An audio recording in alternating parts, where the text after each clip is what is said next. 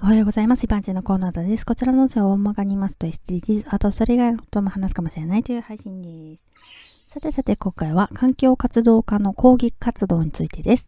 環境活動家、環境運動家というのは環境保全活動をする人のことを言いますね。例えば地元で地道な活動を細々としている人もいれば環境問題を伝える講演会を開いたり学校へ出張授業に出向いたりデモ活動に参加したり過激な抗議運動をする人もいます。だから一括りに環境活動家といってもいろいろですね。一部の団体が過激な活動をすることがありますね。環境にいいこととされることをしていて、その考えを広めたいっていう気持ちはみんな同じだと思うんですけれども、そのやり方、それをやることが時に過激なんですね。先日、美術館に飾られたモネの作品に塗料をぶちまけた人たちがいました。今までも似たようなことはあって、ケーキやマッシュポテトやスープなどが美術作品に投げつけられているんですね。もしかしたら作品はガラスで保護されてるからいいだろうとか、そういうところからターゲットにする有名な絵を厳選してるかもしれないけどね。